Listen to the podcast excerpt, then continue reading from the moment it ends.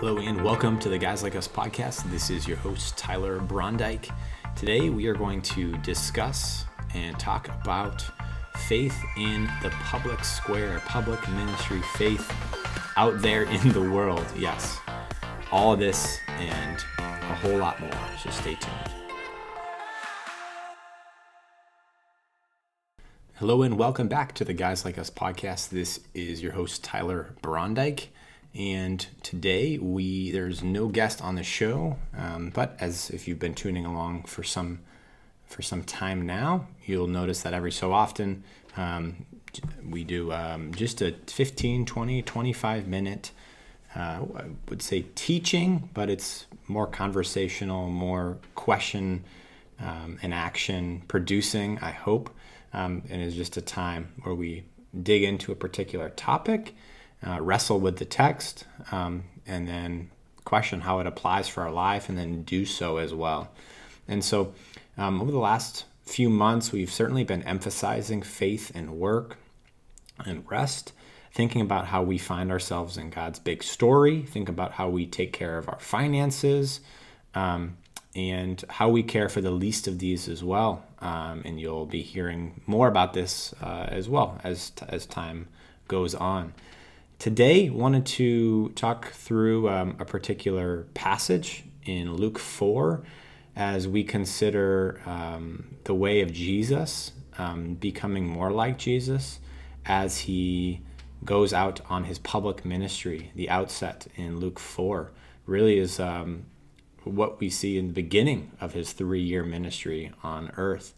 And so, if you will, turn with me. Um, we're going to read a little bit more scripture today, which typically we um, we maybe are a little bit lighter on the on the Bible reading and are deeper into the conversation. But here we are in Luke four fourteen, and Jesus returned in the power of the Spirit to Galilee, and a report about him went out throughout through all the surrounding country, and he taught in their synagogues, being glorified by all.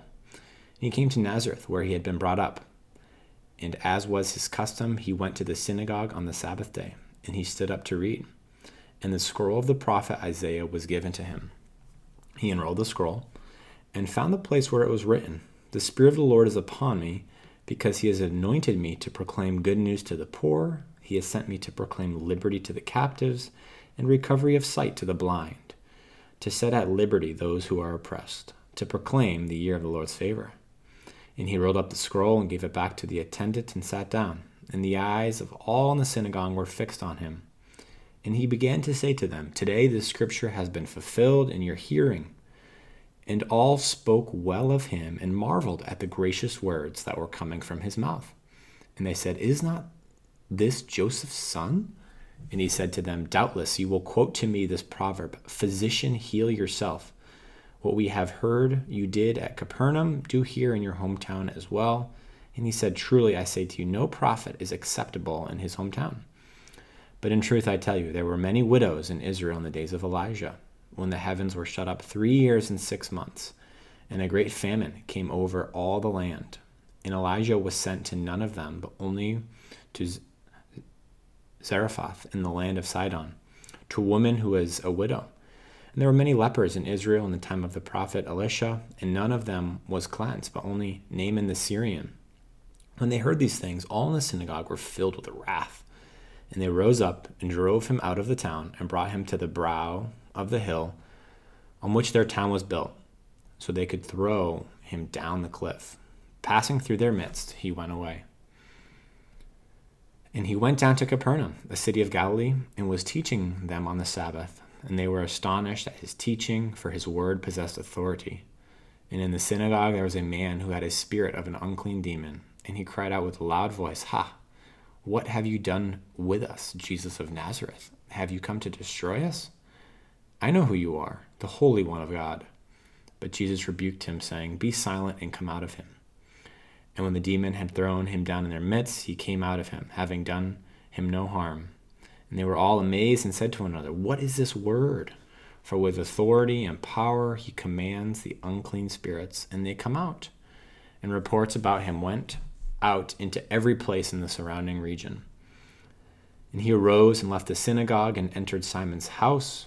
Now Simon's mother in law was ill with a high fever, and they appealed to him on her behalf. And he stood over and rebuked the fever, and it left her. And immediately she rose and began to serve them.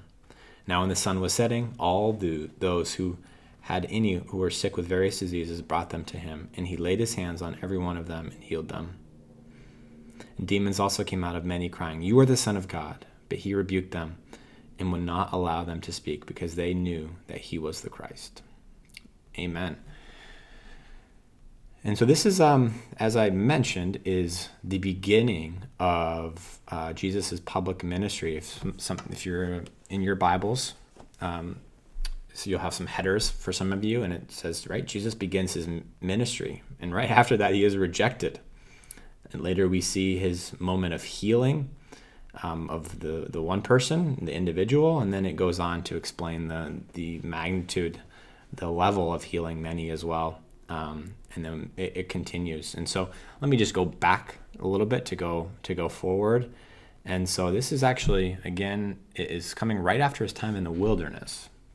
And so he was he was in the wilderness and was in a place of temptation. In fact, the devil, the um, the great accuser, um, offered him power over this over this land if Jesus was to worship devil. And we see in the response, he says, "No, I will only worship the one true God." And so the temptation is for power and to have this power immediately, right? To get to get up, to assume authority, to let everything happen all at once. But we learn through the three-year journey that things are unshaping or unfolding um, before people's eyes. It doesn't all happen at once. And um, in fact, there is um, a lot of things that, um, as we read in Scripture, are are not recorded, but do happen as well. But it, it's a three-year journey, and um, and it is and the, God's word is sufficient for saying who He is. He is the Christ, and He is eternal life, as we read in John 20. Um, all these things are to point to who who He is, the Christ, and that He provides eternal life. And so we learn about his service. If we're looking at the person of Jesus, if we're looking at who Jesus is, what he accomplished, and how then we are impacted by who he is, then we must look to, to him first, the person of Jesus. And so he went out into the it was in the synagogues but then he went out to the streets out into the lands of the jews and the gentiles and so as we're reflecting and considering our public ministry. Um, we first look to the public ministry of jesus and he he, he had one. It, he, it was not he was not a sunday church goer only. It was not it was not in fact this is you know the the resurrection sunday was the inauguration, the start of church service, but he was ministering in the streets. He was ministering all over the place to people in need, to the woman at the well, to um, tax collectors, to healing out people who have with demons, all sorts of things that were happening. Some were happening in the synagogue, but some were happening without. And so the call and the exhortation is to encourage you to reflect on your public ministry? How are you in the public square? How are you at work? How are you in your household? Right? Um, and to think that yes, if if we do believe in the gospel, the if the teaching teachings of Jesus, if Jesus is the Christ, the Son of God, who died, rose again, and ascended, and is at the right hand of the Father, then then yes, this ought to compel us to live a different life. And so the encouragement is to consider that and to reflect on your the way that you serve, the way that you, as I noted earlier, the way that you take care of your finances, the way that you take care of your family, um, the way that you bring the good news, uh, the evangelion, the good news of Jesus Christ to the world. And so we look right in verse 18, and it's pretty clear of the the type of people that Jesus is is bringing this to. This is actually from the outset. It says, Proclaim good news to the poor, liberty to the captives, recovering of sight to the blind, to set at liberty those who are oppressed, to pro- proclaim the year of the Lord's favor. Um, and now, so a, a balanced ministry will reflect and, and know that yes, this is these are all important. Um, and so when we hear good news to the poor, um, we take serving the poor seriously. Again, I'm not referring to the social gospel where the, if we take care of the poor, then we are, and we just take care of the poor, then we are we are saved, or there's some some sort of salvation into our works. But rather, yes, God cares about these people. In fact, it's in God's word, His inspired word. But then, in order to be balanced, we we must we must recognize proclaiming liberty to the captives, and that we are all um, held captive. In fact, before we come to Christ, we are um, we are not we are not uh, we are under the power of the enemy, and so Christ, through His victory, has freed us from that. But we have to we have to acknowledge the darkness that we have lived in, that we are in rebellion, a state of fallen nature, brokenness, that we must all, no matter who you are, and and then and then it continues as well into the recovering of sight of the blind and to set at liberty those um, those who are oppressed to proclaim the year of the Lord's favor. And so it's important for us to consider all of this the people all the all the causes that Jesus supports the, the entirety of the gospel and so um, this is this is the beginning uh, of the ministry, and um, we we learn about how he serves, how he serves others, the way of service. He came um, not as someone to build up and collect all this power um, to then hoard for himself, but rather in his power he became weak, so that he may identify with us. I love this verse from uh, 1 Corinthians 9:22. It reads, "To the weak I became weak." that I might win the weak. I have become all things to all people, that by all means I might save some. Amen. And he's not saying he's going to save everyone. He said he's going to save some. And so, um, but yet that that calls us to preach the good news to um, to everyone, and knowing that not all will receive it. In fact, we learn quite quickly in this passage that there are people who are going to resent it. But first, we look at the completion of Scripture. This is a deep moment of the prophecy being revealed in Christ as the Messiah or you know the Savior, and this uh, this is significant. He says, and this appears in verse 21. Um, so if you turn with me to verse 21, today this scripture has been fulfilled in your hearing. And so what he is referring to um, is the scroll um, from Isaiah. And so we learn that this is to, to do the will of the Father um, is is a fulfillment. This is there is some newness of how He's doing it, and there is a new covenant as well. Um, but there is a connection. There's a there's a tie between the Old Testament as well. So we learn that that this is uh, this is significant. But then we quickly hear that in in talking about the law and talking about um, the prophecy, um, people are people are quite upset, and soon it gets into the synagogue, and um, to people who are it, it, it uses the word wrath. In some translations, it might use the word rage. It reads, When they heard these things, all in the synagogue were filled with wrath. They rose up and drove him out of the town and brought him to the brow of the hill on which their town was built, so that they could throw him down the cliff but passing through their midst, he went away. So Jesus certainly felt, experienced persecution. He certainly experienced um, people who did not either take him seriously, or in this case, took him seriously and knew that it was no, it was it wasn't it wasn't good. They were angry about who he what he was doing, um, and for the Jewish people, um, bringing a new interpretation um, the correct interpretation of the law, and for, as we read in other comp- parts of Scripture, for the, the Roman rule, it was a new kingdom he was establishing. That is a, is a very strong claim to be a new king, but um, to not submit to the way of the world or the way of the current kingship, but to live in it and to acknowledge that there is another another kingdom that is that is coming.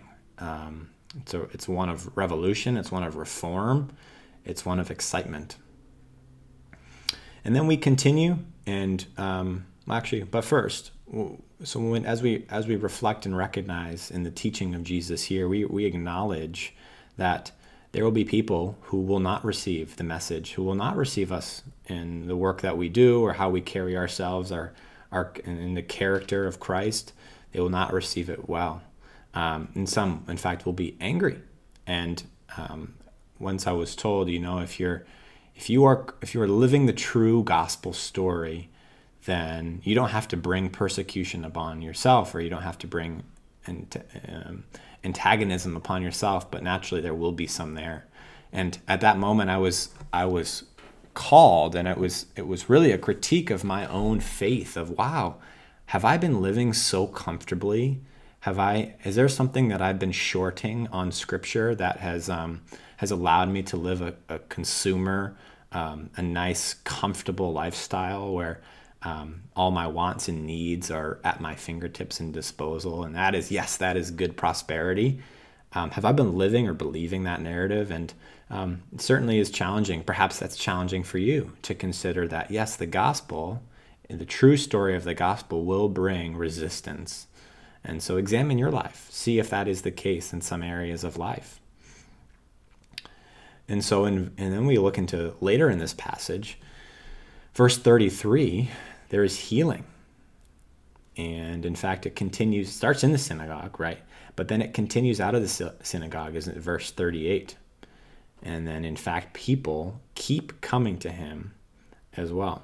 And so then it says he heals many, and they, they keep wanting to come. And then he, he goes on to his next assignment. And so, if you turn with me to verse 33,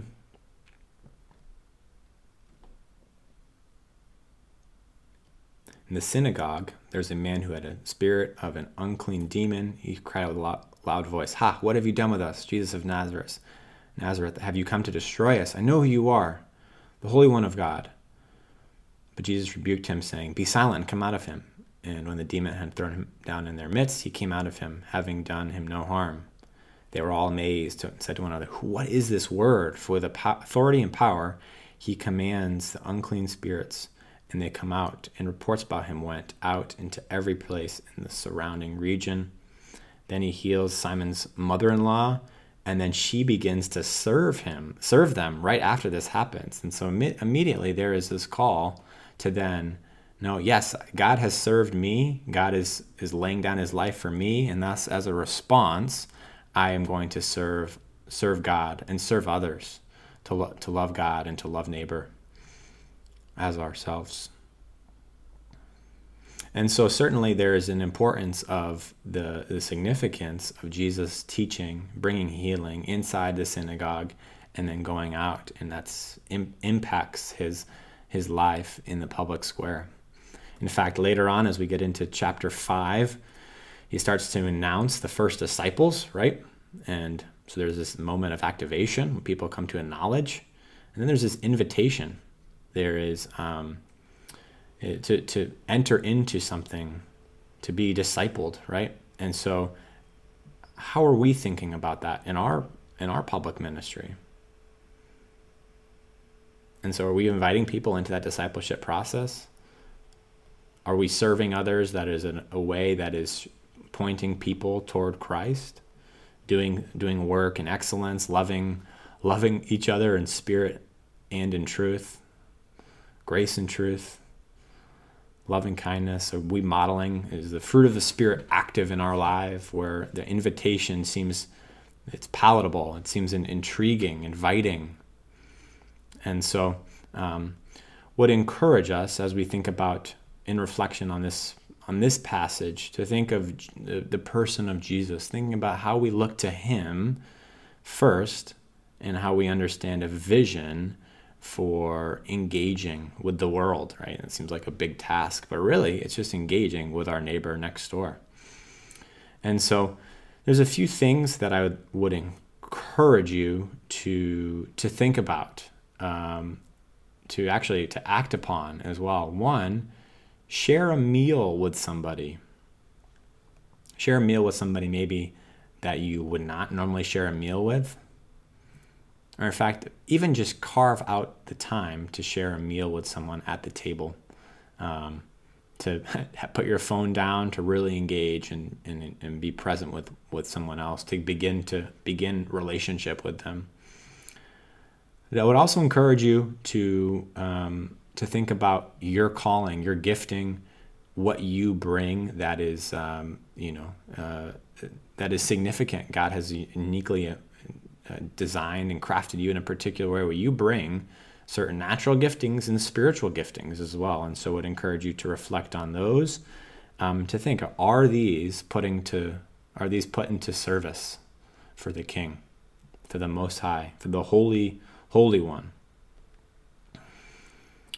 Well, thank you so much for this this moment of um, of discussion, of teaching, of questioning. I pray that you may wrestle and reflect with some of the words that were spoken today. I pray that God may use me in uh, helping to magnify His word um, to encourage us to think about our faith outside, faith in the public square, faith in public ministry, to think, in fact, because we're, even if we're not in full time ministry, if we're not the one in the pulpit on Sunday, we have a ministry, we have a calling. And so, um, thank you for for tuning in today to this episode, and um, encourage want to encourage you um, in uh, staying faithful, being obedient to where God has assigned you. Thank you so much, and I'll see you next time.